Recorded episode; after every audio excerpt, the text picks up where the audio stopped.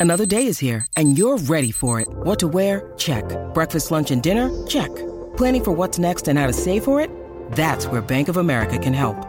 For your financial to-dos, Bank of America has experts ready to help get you closer to your goals. Get started at one of our local financial centers or 24-7 in our mobile banking app. Find a location near you at bankofamerica.com slash talk to us. What would you like the power to do? Mobile banking requires downloading the app and is only available for select devices. Message and data rates may apply. Bank of America and a member FDIC.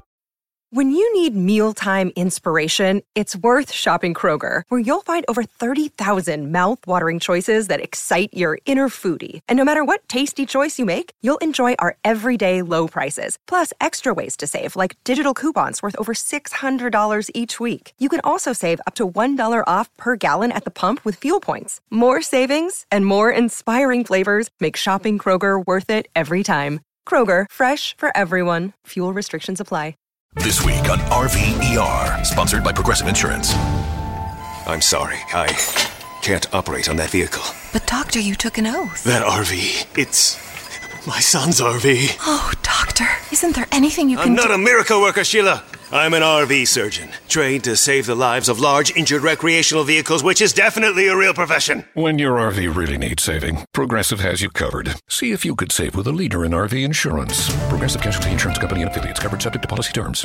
Thanks for tuning into Americana Music Profiles. The next episode starts right now. You are tuned in to another edition of Americana Music Profiles, brought to you by Americana Rhythm Music Magazine and AmericanaMusicMagazine.com. I'm your host, Greg Tutwiler. Let's jump right in to the next exciting interview.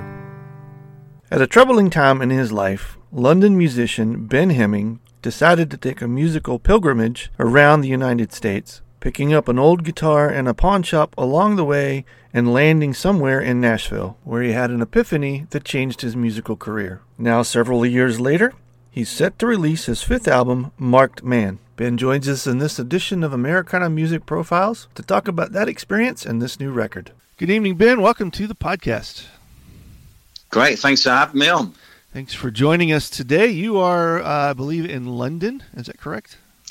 I am. I'm in London. It's about um, seven over here. Yeah. Just, just a uh, bit of a bit of overcast day, but that's pretty typical for London. Well, we have that here in, in Virginia, in the United States, so we're sharing the weather today. yeah, yeah. Um, actually, it snowed yesterday, of all things, um, which Wow. is such an odd thing for us uh, here in the spring. But um, well, it's good to have you on. Has London uh, been home for you your whole life? Um, so I've been here for like maybe f- 10, 15 years. Um, but I'm originally from like a, a, a town in called Worcester, which is kind of near. It's the Midlands, which is sort of near Wales. Yeah. So more of a countryside sort of place, really. Sure. Okay.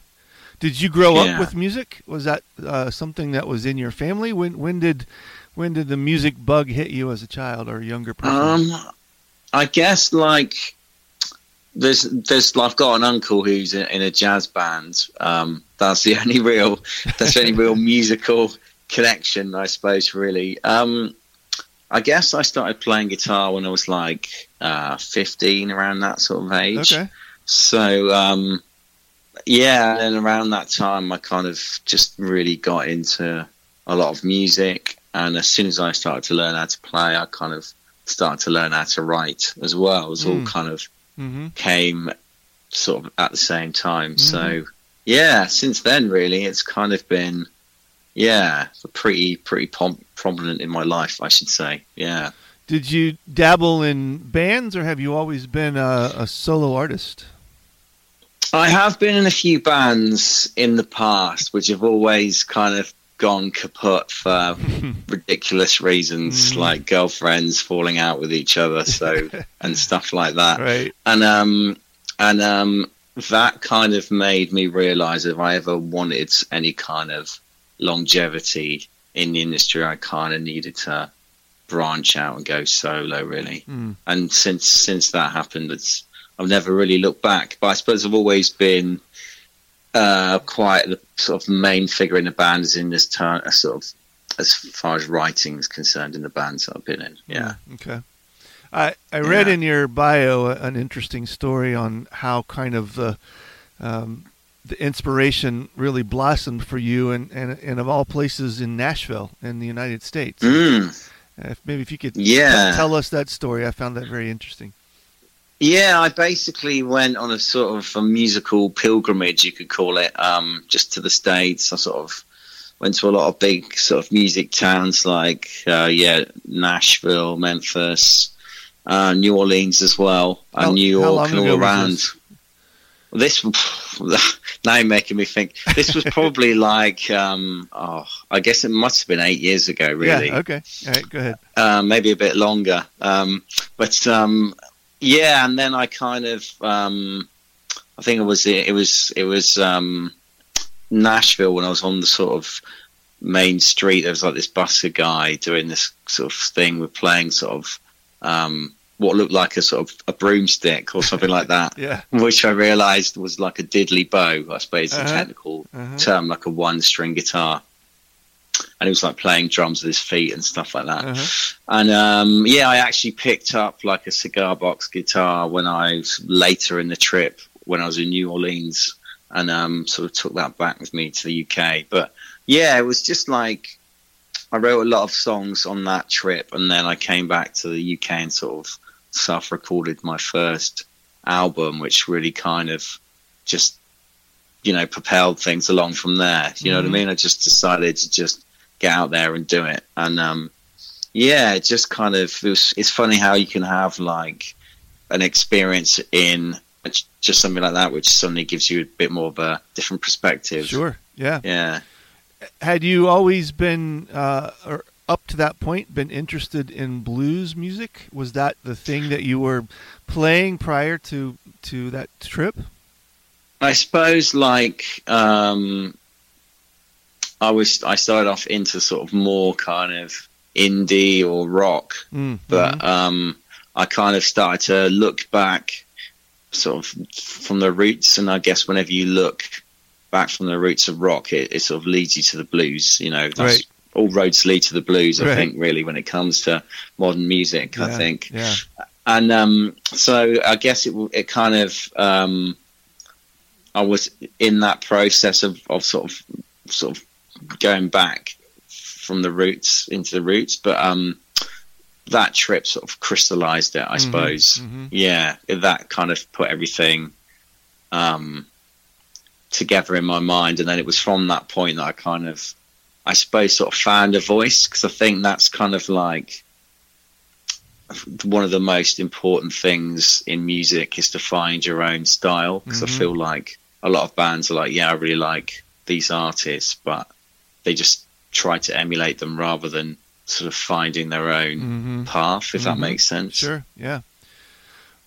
Were you able to pursue it at that point as a full time career? Um, no, and I feel like um, that's kind of always the the sort of the sort of um, thing about music at the moment. It's it's kind of like until you get to a certain level, it's Mhm. kind of you always have to have some sort of side Mhm. thing Mhm. on the go as well because it's just um, yeah, it's just especially with what's happened with sort of COVID, a lot of the money has kind of been sucked out of it at the lower Right. to mid levels, you know. Yeah. So yeah, it's it's um it's it's always uh, a bit of a challenge, but you know, I love it. So What kind of outlets do you find works best for you and your music when you do get to play? um as in like venues or do you yeah, mean like ven- venues, uh, you know, festivals, pubs, clubs, uh, you know, street shows, that kind of thing.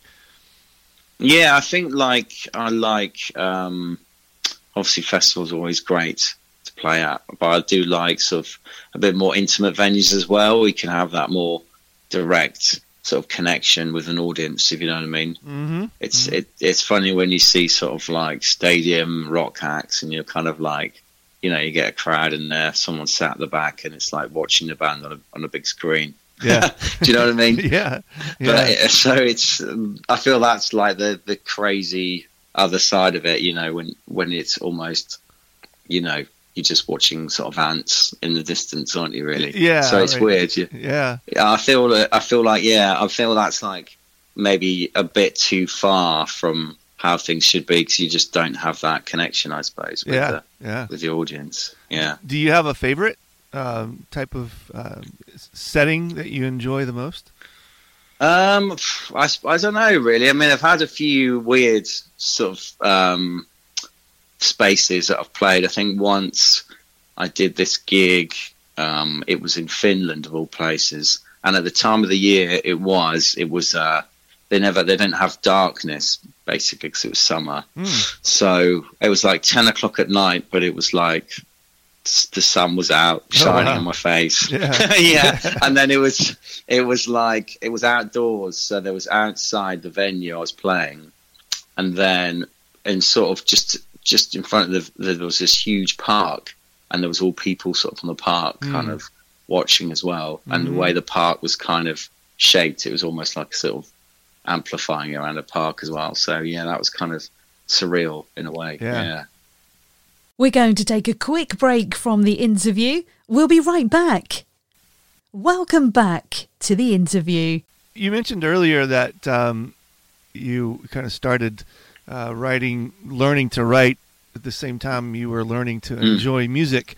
How has Mm. your songwriting changed over the years since you started recording and, and into up into this actually new album where I think I read you've even kind of shifted from blues to blues rock even in this new album that you that you're releasing. Yeah, I think there's definitely been a more a sort of a, a more development towards um, the more rock side of things. Although it ha- it does have elements of sort of you know Americana and, and blues and, and roots music in there. I don't think I'll ever escape that. I think, but um, yeah, I suppose as far as my um, songwriters developed, I suppose the more you record albums, the more you understand the sort of t- technical sort of process Yeah. that's involved. Um, so, and that just helps with you t- to create an end product that's kind of, or an end sort of a- artistic output that's something that's going to be more developed than every time you've done it in the past. You know what I mean? hmm it's kind of like you get that sophistication and then like it's the same with songwriting every time you write a new song i feel like i've sort of learnt uh, from the past sort of works that i've done about how to better express myself you know Mhm. so i feel like yeah it's it's always going to be a development because you know you're sort of refining your craft so yeah it- it's it's definitely a process that's evolved for me. I think. do you have a set uh, process or, or style that you uh, like to use when you're writing a song? Is it or, or more organic than that?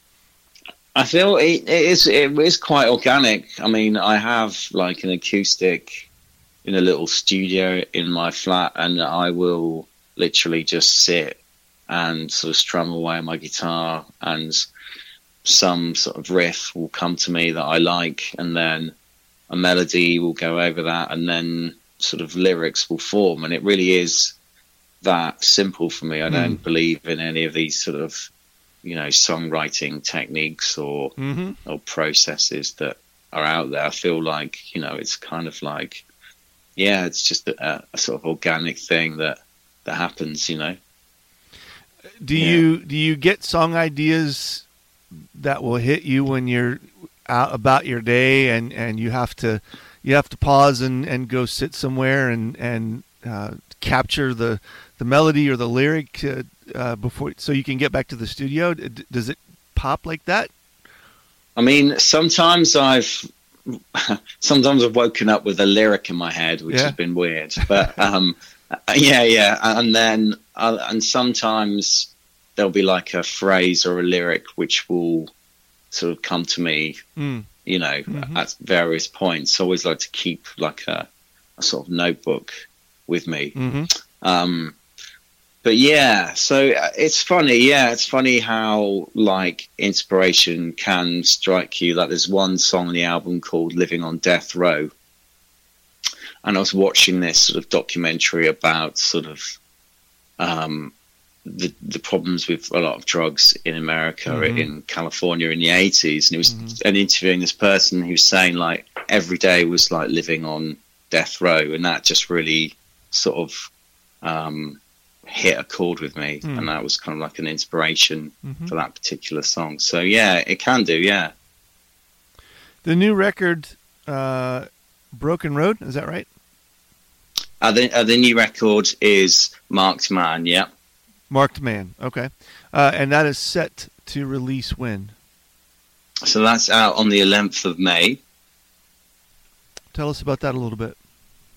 Yeah, I mean it's um, it's a funny one because I was planning to record it um, a year earlier, but there, but because of all the problems with COVID and Yeah. everything, um, I kind of had to be sort of pushed a year later. So I almost wrote two records uh, in that time. Wow. Um, yeah, yeah. So um, I did a lot of writing over the first lockdown in the UK, and songs from sort of that, and then you know the the time in between recording the album went into it. So I feel that's been good in in a way because it's meant that I can sort of choose the best ten songs that I that I wrote out of whatever twenty or twenty five. I can't remember how many songs there was. Mm. I Yeah. whittled it down from. But um, yeah, I feel that's really meant that I put out a better quality record because of it, you know. Mhm. Um, and yeah, and then it was just recorded in a sort of um, Masterlink production studio, sort of in Woking, which is sort of a town outside of London, um, with James Welsh sort of producing it. And yeah, it's kind of like a, a sort of studio out in the countryside. So the process of recording was actually a kind of nice little a break from you know city life and everything. Yeah. So that really was like a really good retreat to sort of you know get get stuck into sort of the recording process Yeah. really. Yeah. How did you choose the name for the record? Um, it kind of came about from the idea of um, a sort of a marked man being someone who's kind of marked out by society, um, and he's kind of like almost like an outlaw sort of character. Mm. I suppose the expre- the expression is like a marked man, like they're marked for they've got a ransom on their head or something like that. yeah. That's kind of that's kind of what it came out from, really. Okay. And now it's kind of like the sort of main sort of theme, I suppose, in a way, of the Mhm. record. Yeah. Mhm. Do you have plans to, to get out? Are things changing? Are you going to be able to, to play around and tour out with this new music? Yeah, I mean, it's all kind of, dare I say it, pretty normal now in the UK. Yeah, good. Um, okay. Uh, so yeah, I've been doing gigs um, all around the UK, and hopefully maybe I'll get abroad to sort of Europe and whatever, and try and do some sort of gigs there. There'll be like a tour to sort of back up the record, and yeah, it's all kind of all things go at the moment. Fingers crossed. yeah. Yeah. Uh, a- any plans to try to get back to the States? Well, I mean, I would love to, but um, at the moment, it's logistically is it's tricky. Mm-hmm. I'm not gonna I'm not gonna lie to you. Um, it's it is definitely tricky, but um, it's definitely something I would look look to do as I do seem to be building a bit of a, a fan base over in the states. So Yeah. it yeah. would be something really good to do. I think. Yeah, Yeah. definitely. So we're we're several weeks away from the release of the album itself. Uh, have the singles, a few of the singles, come out? Yeah, so I've released four singles from the album. Okay. Um, which are um, Lost Faith, uh, Cruel World, uh, Living on Death Row, and a title track to the album, which is Marked Man, which are all on like Spotify, Apple Music, and stuff like that. And um, yeah, when the album comes out, you, they'll have physical copies for sale on my website, which is benhemming.co.uk. So you can pick up CDs and stuff from there as Great. well as like my old collection as well. My other albums are all Yeah. on there too. Yeah. Okay. And if people want to reach you directly, website, uh, where else? Um, uh, Facebook. Yeah, the usual, the usual suspects. Yeah, Facebook, Instagram, Twitter, or whatever. Yeah. I'm, I'm, I'm on there, and um, yeah, all my music is is sort of on Apple Music or Spotify or whatever listening platform Yeah. people choose. It's, it's pretty much everywhere. Try and put it as much places as I can. yeah. really. Right. Yeah. yeah, yeah. Yeah. Well, we certainly enjoy your music, Ben, and I appreciate you Thank you. taking the time out of your evening to to spend a few minutes with us and uh, tell no us about what you've got going on. And we certainly wish you well with it. Great. Thank you very much. Thanks again for tuning in to this episode of Americana Music Profiles. Find us on iTunes at Americana Music Profiles and on the internet at AmericanaRhythm.com. At Progressive, we know there's nothing like the feeling of riding a motorcycle with your crew on the open road. It's a primal, wild freedom, a feeling that would be impossible to recreate on the radio. Until now. Hit it, sound effects guy!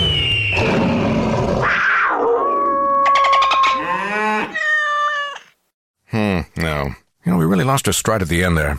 Get 24 7 roadside assistance with Progressive, America's number one motorcycle insurer. Progressive Casualty Insurance Company and affiliates. Roadside assistance subject to policy terms and limits and may require comprehensive coverage.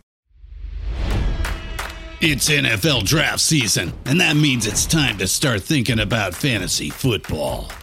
FantasyPoints.com features industry leading experts and prognosticators using proprietary hand charted data to help you score more fantasy points. FantasyPoints.com is the place to go for whatever kind of fantasy football you play. Whether you play fantasy football, daily fantasy sports, or do a little bit of everything, Fantasy Points has the meticulously researched content to guide you to victory.